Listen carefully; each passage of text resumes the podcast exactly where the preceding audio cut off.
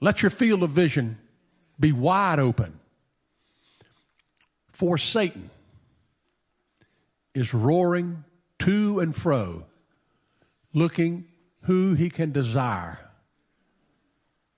and looking who can be deceived, even the elect.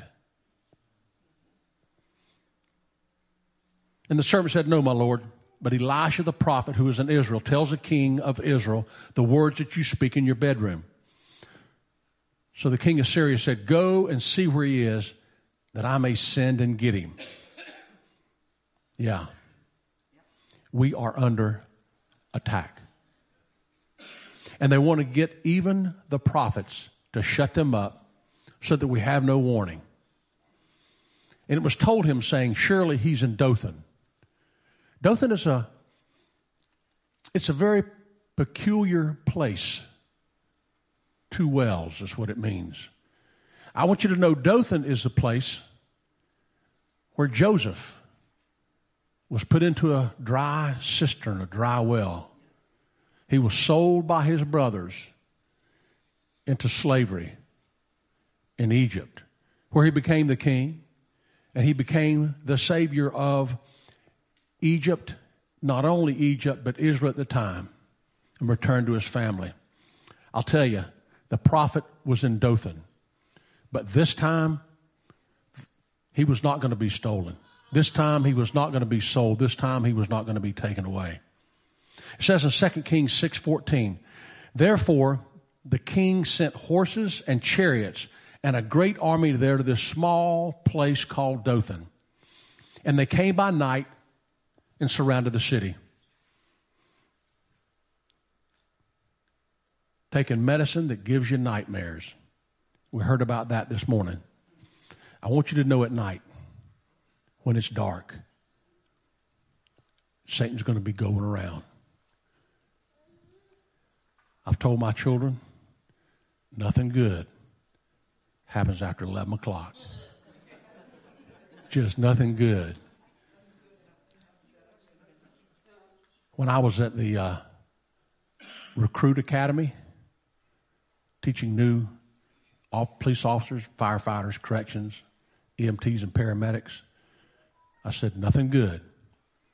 Nothing good happens after 11 o'clock. I said, the only reason what you ought to do at 11 o'clock is have the Bible and your curriculum across your face, sound asleep. And the only exception is if you're Catholic, you can go out for midnight mass.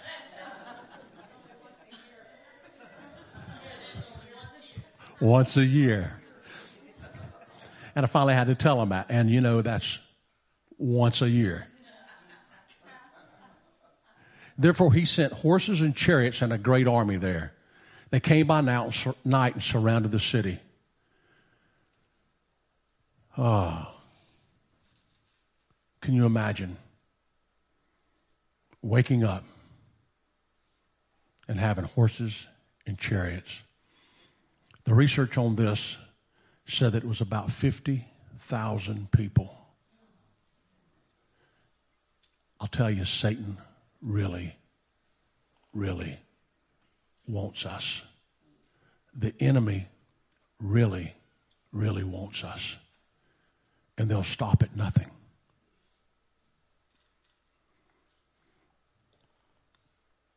And when the servant of the man of God arose early and went out, this man of God, Elisha had been with a, a servant, Gehazi, but he was dismissed just before this. This is a new helper that Elisha has.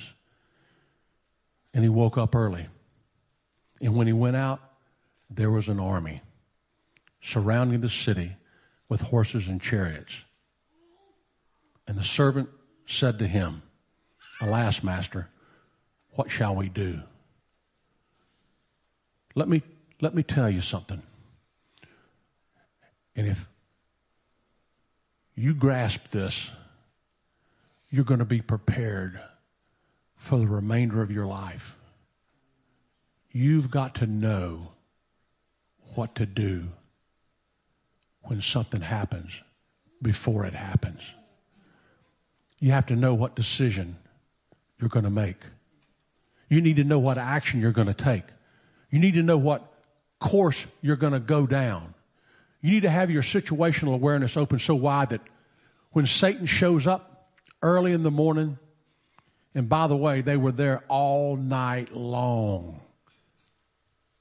You got to know what you're going to do. What shall we do? Make up your mind. And so he answered, Elisha answered, Do not fear, for those who are with us are more than those who are with them. There's, there's more of us than there are of them. But he could not see them.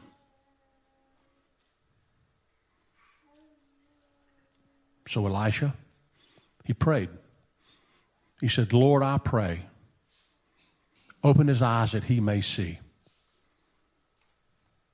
Now I see.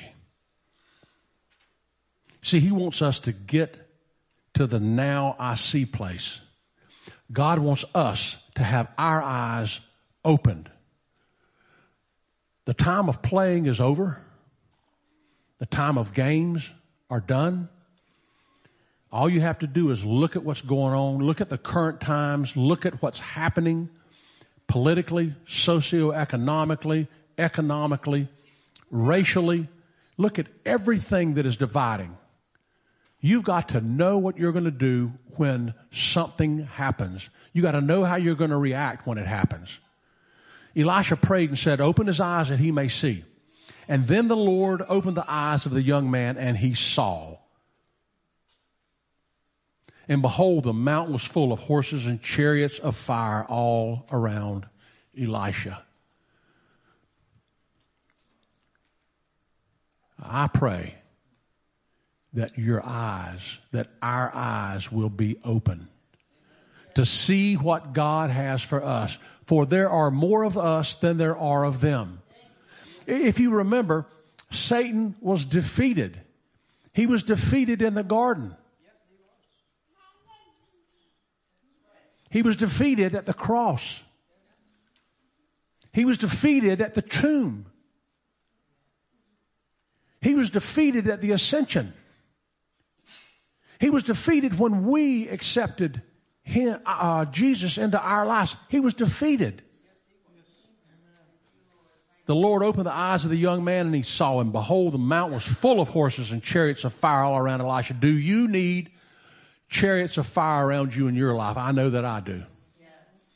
Just takes one honk from a little blue car to set me off. I need an attitude adjustment. I need to be prepared to know what I'm going to do when I do that. And I need to say, I need to say peace and not just one finger, right? You need to act the way that God would act. You need to ask yourself, does this bump up with scripture? Does this align with the word of God? I'll tell you the word of God says, and behold, the mountain was full of horses and chariots of fire all around Elisha this army of God is called the heavenly hosts. They're not just for Elisha. They're for you and they're for me. All we've got to do is say, okay, God, I'm in this situation.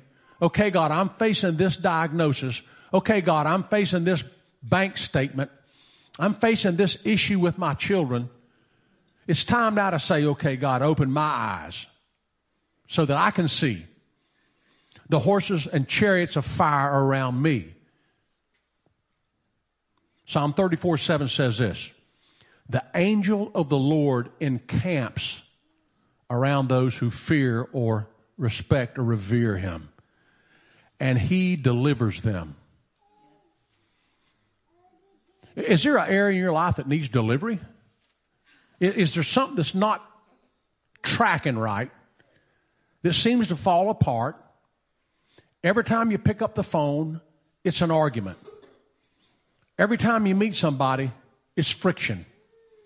Every time you go somewhere, you're kind of getting it back, and then you want to give it back. I say, you need to be delivered. And the angel of the Lord encamps around those who fear him, and he delivers them. Look, the bottom line is this you'll always have enemies, but you'll always have God. I will never leave you nor forsake you. I will be with you always, even until the ends of the earth. Amen. See, Chad, it's in there. It's in you. It's there for a reason. You're a mighty warrior. See, the forces of God are all around you. He'll never leave you. He is encamped around you. And the sole job is to do this to defeat, conquer, and overcome the enemy. You do not need to be defeated. You do not need to be the man holding on to the tree, afraid to go on the ski line, zip line. You can see I've never gone on one. I don't have the bill for a zip line. You don't have to be afraid. Every day, if you'll take a drink of this and say, God, open my eyes this morning. Let me see what you have around me that is bigger than what's around them. We got more, God. Show me. They got 10 balloon satellites. We got a thousand. Amen. Amen. What happened is as the army was surrounded, Elisha prayed one more time and asked God to blind the eyes of the enemy. And Elisha blinded the God blinded the eyes of the enemy. And Elisha led the army into the courts of the Israel king. And the king asked Elisha, should I kill him? Should we kill him? Should I kill him? What should I do? He says, No, you shouldn't. Here's what you should do. Then he prepared a great feast for them. And after the enemy had ate and drank, he sent them away and they went to their master. So the bands of the Syrian raiders came no more to the land of Israel. Love your enemies. Pray for those who despitefully use you. You got to know what you're going to do before it happens. Lord, open his eyes that he may see. I want to ask you now is, is there something that's been attacking you? Is there something that's been surrounding you is there something that is outside of your house all night long and camping and waiting for you to get up in the morning and for you to be fearful? I don't know what it might be, but, but I do know this that God is able. That there's more of us than there are of them. And that by the Word of God, your eyes can be opened to all that He has for you. You are mighty. You are awesome. You have at your fingertips the nuclear option. The man who holds the world in the palm of his hand, who breathes the stars who breathed into Adam and left his Holy Spirit with us. Let's pray.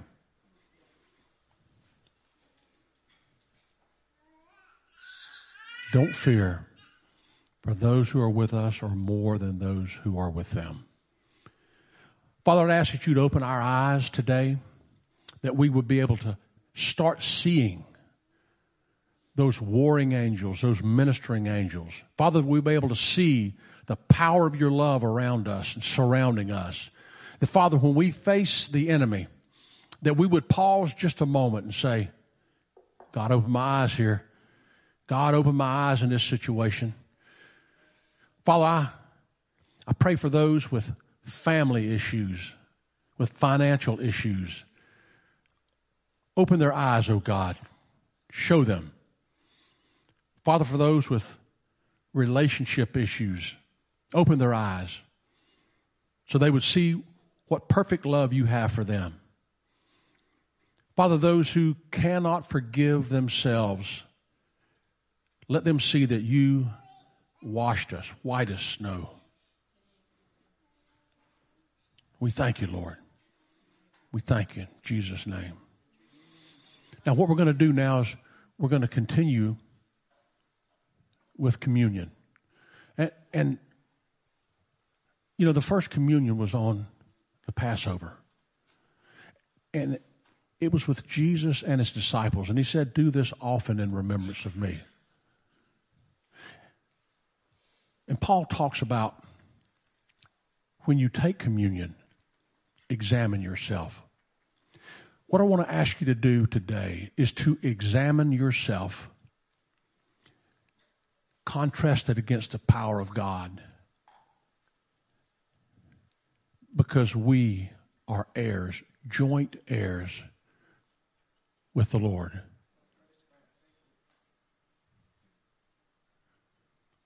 So we'll pass out the, uh, the elements. If you'll just hold them, and, and we'll all together at the end partake of the elements.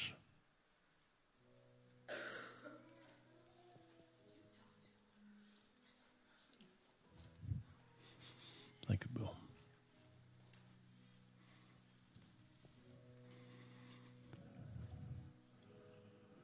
You see, communion is taking in the blood and the body of Jesus Christ.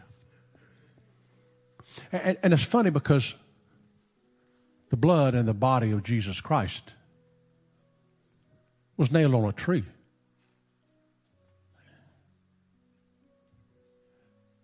And he was crucified for us. And so we take in the blood and the body so that we could commune with the Lord. We could share in what He's done for us. But you see, it's really more than that. So that we could, through doing this, examine ourselves and verify that we know the Lord and verify that the power that was in the Lord is the same power that we have. For, for those who know the Lord, we're going to die a physical death, but we will rule and reign with Him forever. So as we take these elements in, this is to help us remember that also. To help us be a part of it. As um,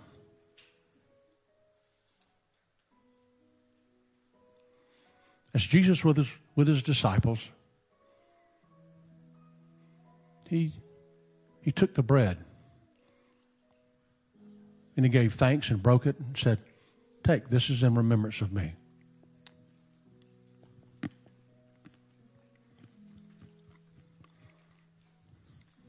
And that same night, he was betrayed. Sitting there with his best friends, his closest friends, those who were going to help him share the gospel. He took the cup. He said, This is the blood of the new covenant the new way. Take in remembrance of me.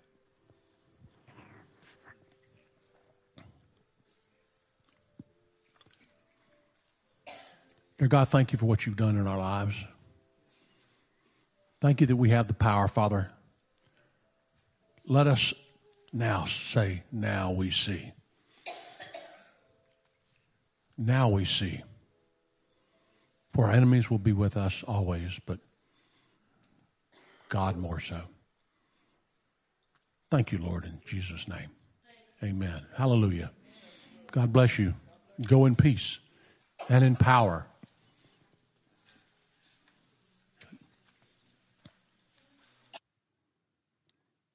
Hello, this is Pastor Louis. I hope you've enjoyed the message today, and I hope that it has encouraged you. If you need any further information about the message or our ministries, please contact us at the numbers on the screen. Our live worship is 10:30 each Sunday morning, and we can also be seen on YouTube and Facebook at thelivingcornerstone.org. Be blessed.